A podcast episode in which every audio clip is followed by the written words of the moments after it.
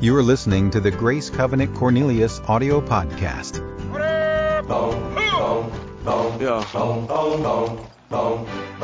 White guy with a beard? Yeah. Oh my God, you are! You're Jesus Christ! He died for our sins so that we could be saved. And in my religion, it means we can up as much as we want, and as long as we are truly sorry, then we're saved. A white guy looks like he's from the 60s. A reason to believe and to continue on in your life and your journey. Not that blonde-haired dude that they show in all those pictures. I think Jesus was just a story made up by someone. Could have been probably a real person. It's something special, but not like the story says. Yeah. I'm actually glad you're all here tonight. I want to tell you that one of you will betray me. Nah, just kidding. Ah, he's doing that thing he did in his storybook.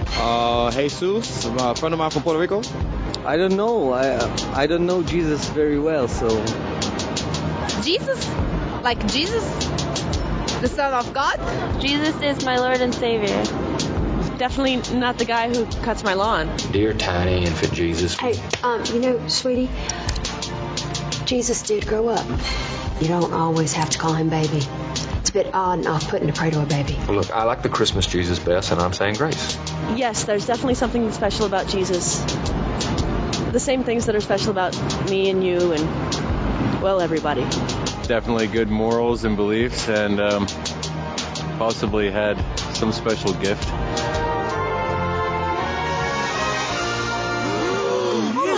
Jesus. Oh my God, it's him! It's Jesus! And his best pal, Peter. Oh, wow. Who do you say Jesus is? He's really important since his birthday's coming up. People, believe in Jesus. He's your Savior. He is number one. Everyone is giddy with anticipation for Jesus to come out because, as we all know, if Jesus comes out of his house and is not scared by his shadow, it means the next 1,000 years will be full of peace and love. He was just really chill. I think he even smoked some pot, so I love Jesus even more. He seems like a kind of Gandhi-type guy. Some superpower, I just don't know. I believe in him, so... he was Jewish. Look, I think he's inspiring for a lot of people, so that's really cool to me. God bless him. A make-believe story that's got blown out of proportion. Very interesting. I know that clip may have angered some of you, and it may even have offended some of you. I know the first couple times I watched it, I was a bit taken back myself to think, wow, that's what our culture thinks of Jesus. Now, I understand I grew up in a pastor's home, so I've celebrated like 50 resurrection Sundays, and I'm getting ready to celebrate 51. So I've grown up with an understanding being taught of who Jesus was. But as I watched this video clip, it brought me to awareness that there's a culture around us that doesn't have a proper perspective of who Jesus is. They don't have a right understanding of who Jesus is or what he came to do. See, all different kinds of different views of Jesus. But how many of you know not all views are accurate? The greatness of God is most clearly displayed in his Son. The glory of Jesus is only made evident in and through the Son. But again, not every Jesus is the real Jesus. The reality is there's all of these different views as to who Jesus is, but it's critical that we have the right view, and it's critical that we have a right view, a right perspective, because if we don't have a right perspective of Jesus, it can bring us to a crisis of faith. Because Jesus is the only way of salvation. He is the only solution to the crisis, to the problem of humanity. So if you don't have a right perspective, a right view of who Jesus is, it's quite possible that you might miss the very salvation that God's made available to us through Jesus Christ. Why? Because you have a wrong perspective. This morning we want to look at a passage of Scripture where the people in this story, in this text, had a wrong perspective of Jesus. They were looking for a king who would solve all the problems. They were looking for a king that would free them from the oppressive Roman rule. But that's not what Jesus came to do. He actually came to solve a greater problem for humanity. And so we're going to talk about that this morning. But in Mark chapter 11, we have Jesus' triumphal entry into Jerusalem. Again, if you've not looked at the calendar. Today is Palm Sunday, the Sunday that Jesus would have rode into Jerusalem. And it's this that sets up for the events that would follow, leading us to Good Friday, leading us to that of Christ's crucifixion, and then on to Resurrection Sunday. But this event for the Jewish people was a big event. It's what they were awaiting for, the coming of the promised Messiah.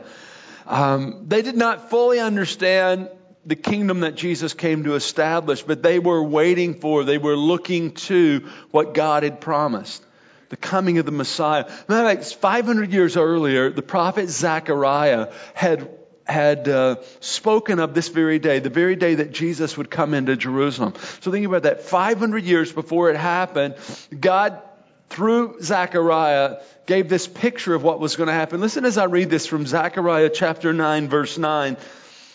It says, "Rejoice greatly, O daughter of Jerusalem. See, your king comes to you, righteous and having salvation, gentle and riding on a donkey.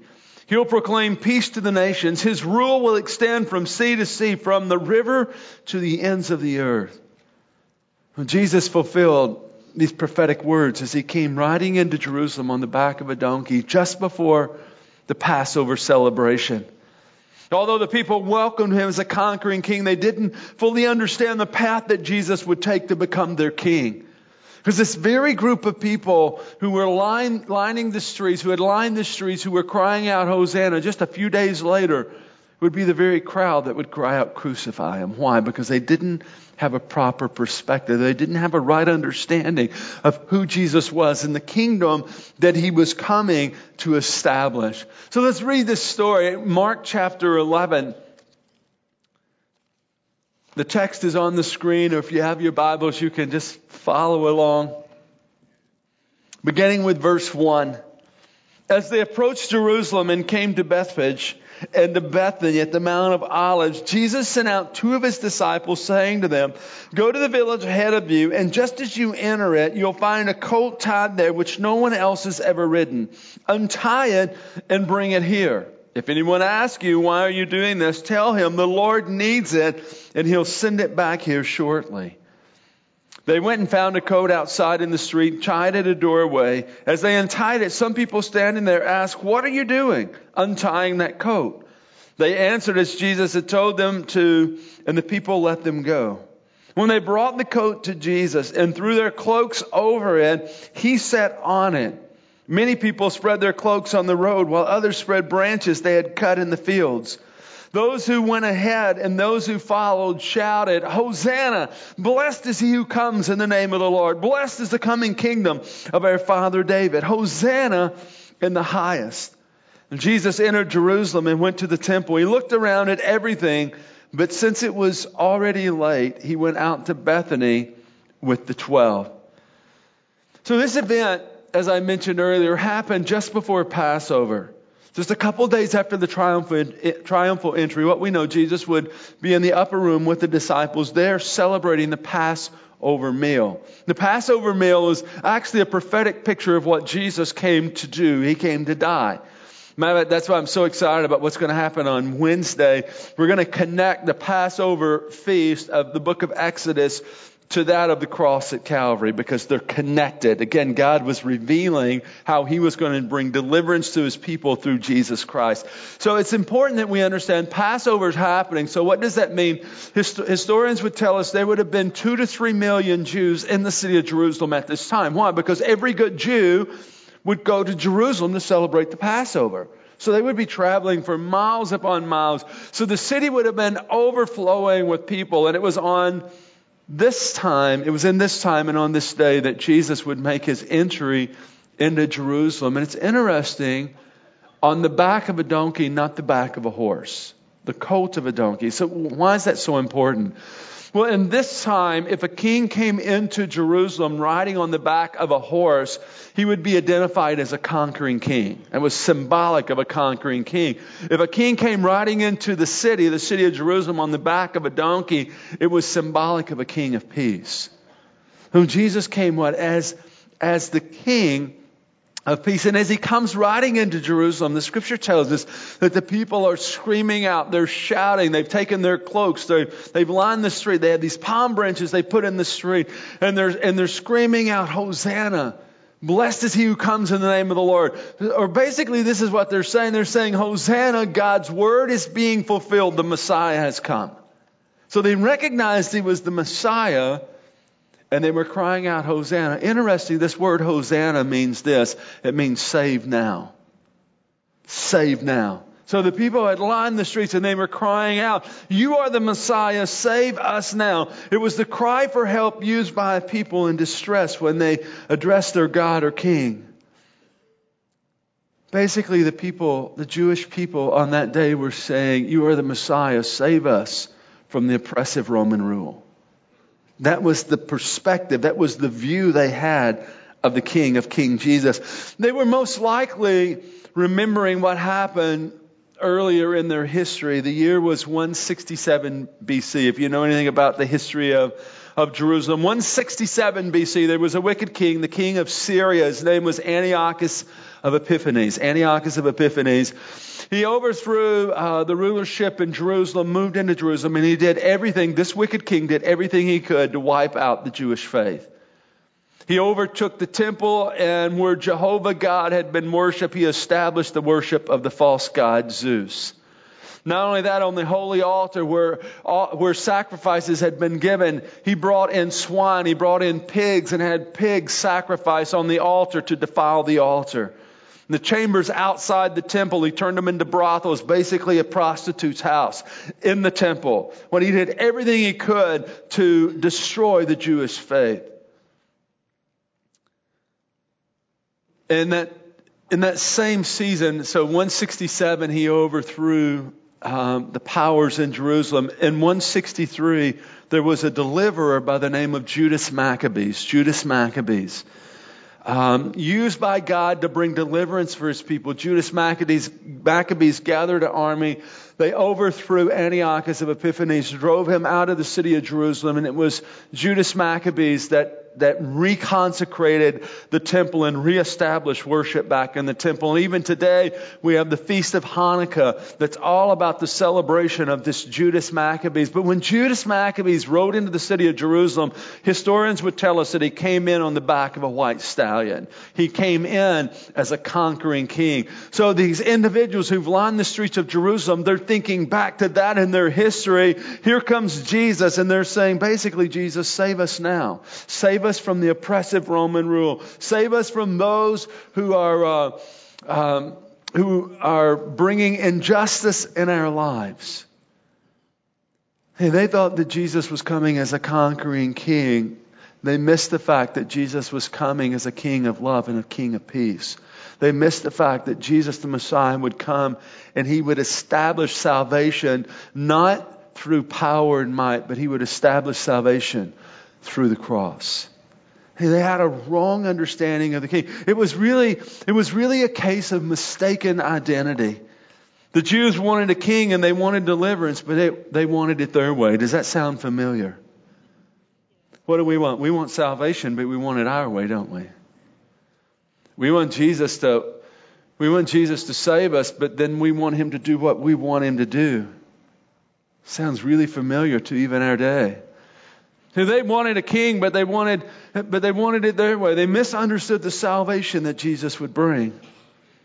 They were looking for a king, a savior, a deliverer who would free them from the oppressive Roman rule. In their minds, they were welcoming the one who would take the throne of David and once again make Israel great. That's why they were crying out, Hosanna, save us now. And the Jews wanted peace through the political system. Does that sound familiar? What do we want? We want peace through Washington, D.C. The Jews wanted peace through the political system. They wanted Jesus, the king, again, to overthrow the Roman rule, to establish, to bring peace for the city and peace for the region. The Jews wanted salvation without sacrifice. They wanted salvation that would happen through the throne, not through the cross. The Jews wanted Jesus to solve all their problems. Does that not sound familiar? What do we want? We want Jesus to, I'm going to follow you, but I want you to solve all my problems. And if you don't solve all my problems, then what's wrong with you, Jesus? The Jews wanted a king, but they didn't want the kingdom of God. They wanted a king who would establish rulership, but they were not ready for the kingdom that Jesus came to establish. And Jesus came as a king, but he was unlike every other king. Every other king down through history has been about titles and power and position and subjecting people to their control. But Jesus came as a king who would die that humanity might live. That's why he was different than any and every other king. So who was this king? Jesus was the King of Peace who would bring reconciliation. Hey, Jesus came that we might have peace with God and the peace of God. Hey, the crisis for humanity is this, is we were separated from God. We needed someone to bridge the gap. We needed someone to make us right or righteous before God. That's what we needed. No, Jesus, what was the King of Peace who made possible reconciliation? Because we were separated from God. But now Jesus, through the giving of his life, has made possible that we might have peace with God. 2 Corinthians 5:21 says this, but God made him, being Jesus, who had no sin, to be sin for us, so that in him we might become the righteousness of God, or that we might be reconciled to God. So who was Jesus? He was the King of Peace who came to bring reconciliation. How many of you know that's good news for us today? Turn to your neighbor and say, hey, I can have peace with God through Jesus Christ. Go ahead and tell him, I can have peace with God through Jesus Christ. Not only was Jesus the King of Peace, he was also a king who was on a rescue mission. As Jesus entered Jerusalem on the back of a donkey, the people were looking for, they were anticipating rescue. That's why they were crying out, Hosanna. Basically, they were saying, Jesus, you're the Messiah. Rescue us now. Rescue us. And again, they had the wrong perspective. They were saying, Jesus, rescue us from the injustice of the Romans. They wanted rescue from the oppression of the taxation of their nation. They wanted rescue from the pressure to worship false gods that they were experiencing through the Romans. See, Jesus came to bring rescue, but it was not the type of rescue they were looking for. He came to rescue humanity from the power and penalty of sin. You know, the Apostle Paul tells us in the book of Romans that the wages of sin, the cost of sin is what? It's death. So what did Jesus do? He came to rescue us from death. He came to give his life that we might have life. In John 3:17, Jesus said these words, for God did not send his Son into the world to condemn the world, but to save the world or to rescue the world through him. So Jesus was a king who was on a mission that would require his death and resurrection that we might be rescued. That we might be rescued from our sin and that we might have abundant life and eternal life. You know, Jesus was also a king who established an everlasting kingdom. You know, down through the years, if you study world history, down through the years have been a lot of great kings and there's been a lot of great kingdoms. But here's the thing about the kings and the kingdoms of this world, they all came to an end. I mean, there's Alexander the Great. At a young age, in his early 30s, he conquered the then known world. And he was declared the great one, Alexander the Great, who established the Greek Empire. Shortly after he conquered the then known world, he died. And his kingdom was divided among four men. And then before long, the Greek Empire came to an end. Why? Because it was a kingdom that was of this world. There was King Cyrus, the king of the Persians. If you know anything about King Cyrus, he was a king of great power, great wealth. He established this Persian Empire. But guess what? King Cyrus died and his empire came to an end. There's King Augustus who founded the Roman Empire. Through his 41 years of kingship, Rome came to great power. But again, like every other king and every other kingdom of this world, his kingdom came to an end. But the kingdom that Jesus established will never end. It was established through his death and resurrection. And life, eternal life is available because of that what? To anyone and everyone who would choose to believe, who would choose to receive that of Christ's provision. What we can be a part of the kingdom that God has established. You know, this past week, I did two funerals of family members here at Grace Covenant. And obviously, as it is in every funeral situation, there was sadness, there was grief, there was sorrow. But in the midst of the sadness and the grief and the sorrow, can I tell you there was also celebration? Why? Because we were celebrating the fact, not that someone's life ended, but that someone's life really began. For those two individuals, listen, when they took their last breath here, they graduated to heaven. Why? They were a part of a kingdom that will never end. It's a kingdom that's both present and future. It's a kingdom that's both about the blessing of abundant life and the promise of eternal life. It's a kingdom that is unshakable. Matter of fact, the author of Hebrews says this. Hebrews chapter 12, verse 8 says this about the kingdom that we are inheriting. Listen as I read this. It says, therefore, since we are receiving a kingdom that cannot be shaken. In other words, it's unchangeable, can't be shaken. Let us be thankful and so worship God acceptably with reverence and awe. Listen, today, through Jesus Christ, we have the privilege of being a part of an everlasting kingdom. A kingdom that we will enjoy for all eternity. What? Through the provision of Christ. Jesus was also a king who defeated the enemy, not by might, but through the cross. Not by power, but through the cross. You know, other kings down through history, other kings fought physical battles to rescue and expand their kingdom. They would go into battle to conquer their enemies. They would use both battle strategy and power to subdue, to overthrow their enemy. But Jesus did not take that approach. His strategy was not to gather an army. His strategy was not to get a bunch of generals together to amass this army to go into a war. No, Jesus defeated the enemy by giving his life. He defeated the enemy by laying his life down. Through his death and resurrection, Satan has been defeated. The penalty of sin was paid, and death has been robbed of his power. Amen. Christ the King, who defeated the enemy through the cross. Paul summarizes this really well in the book of Colossians chapter 2, verses 13 through 15. The verse is on the screen. I want to invite you to read this with me, because this scripture is about you. It's about what Christ has provided for you, what Christ has provided for me. So let's read it together. Would you read it with me? When you were dead in your sins and in the uncircumcision of your flesh, God made you alive with Christ. He forgave us all our sins, having canceled the charge of our legal indebtedness, which stood against us and condemned us. He's taken it away, nailing it to the cross. And having disarmed the powers and authorities, he made a public spectacle of them, triumphing over them. How? By the cross. Jesus Christ was the King who defeated the foe, who defeated the enemy through the cross, giving for us life. Through the cross, Jesus secured victory. What looked like defeat on Friday became the ultimate victory. And today, Jesus Christ is what? He is the reigning King. Listen, having a right perspective of who Jesus is critical.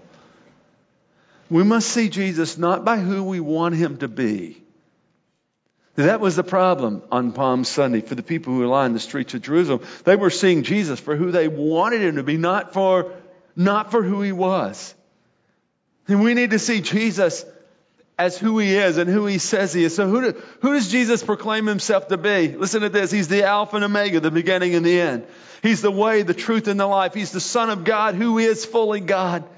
He's the one who was crucified and resurrected, the Savior of the world. He's the King, eternal, immortal, the everlasting God. He is the Savior of the world. That's our King. That's who we worship. That's who we celebrate. As we wrap this up this morning, I thought it would be great for us to declare the very thing that the individuals declared on that triumphal Sunday as Jesus came into the streets of Jerusalem, riding on the back of a donkey. The scripture says that the crowd had gathered. They were dancing, they were celebrating, and they were screaming out, Hosanna. But again, they didn't have a clear understanding of who Jesus was and what he came to do.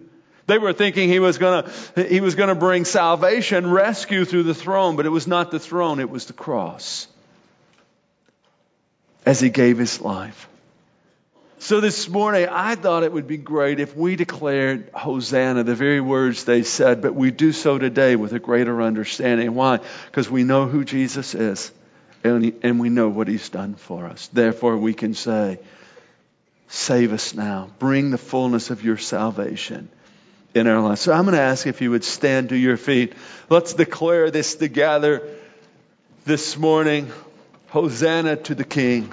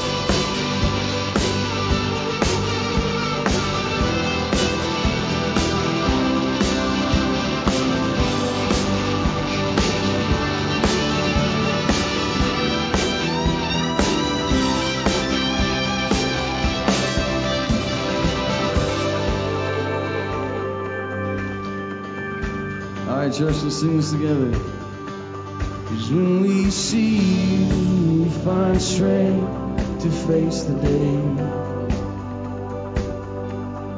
In your presence, all our fears are washed away.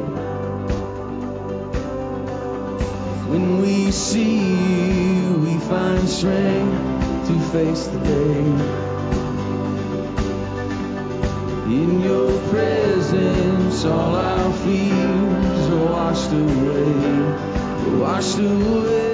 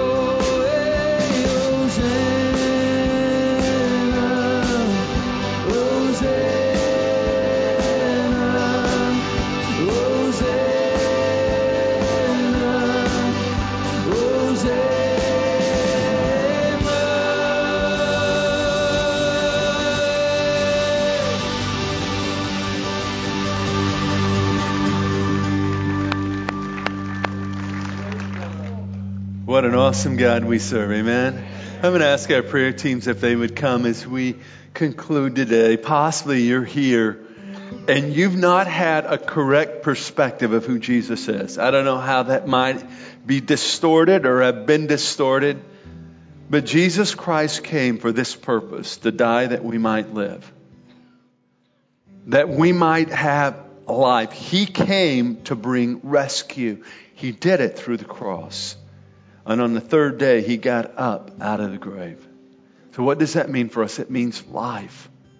So if you're here today and you have not accepted Christ as your Savior, you've not embraced the gift that God's given. Listen, you were created for a relationship with God. Now, if you're not experiencing that, please come talk with one of these leaders. Give them an opportunity to share with you how Jesus Christ can be your Lord and Savior. Beyond that, if you have a need, a physical need, financial need, relational need, listen, here at Grace Covenant, we believe God's able. God's able, amen? God is able. That's why we pray bold, courageous prayers. Why? Because we believe all things are possible with God. So if you have a need, please don't leave until you see one of these leaders. Give them an opportunity just to agree with you for God's provision, His breakthrough in your life. Also, the communion tables are open if you'd like to come and celebrate communion. We have that for you. It's self-serve. Just come and embrace the provision of the cross. Well, thanks for coming out today. As you go into this week, I pray God's blessing, that His favor would abound in your life. And may you go forth this week and this Easter week proclaiming Hosanna, proclaiming that our God is a God who saves. Because this is what I know. We live in a world that's desperate for Jesus. They're desperate for hope. So we have the hope of Christ in us. So what do we want to do? We want to carry that hope forth this week. May people see and experience the reality of Christ in your life. God bless you. Have a great week. For more information on Grace Covenant Church, our service times, ministry opportunities, directions, and more, visit us at gracecovenant.org.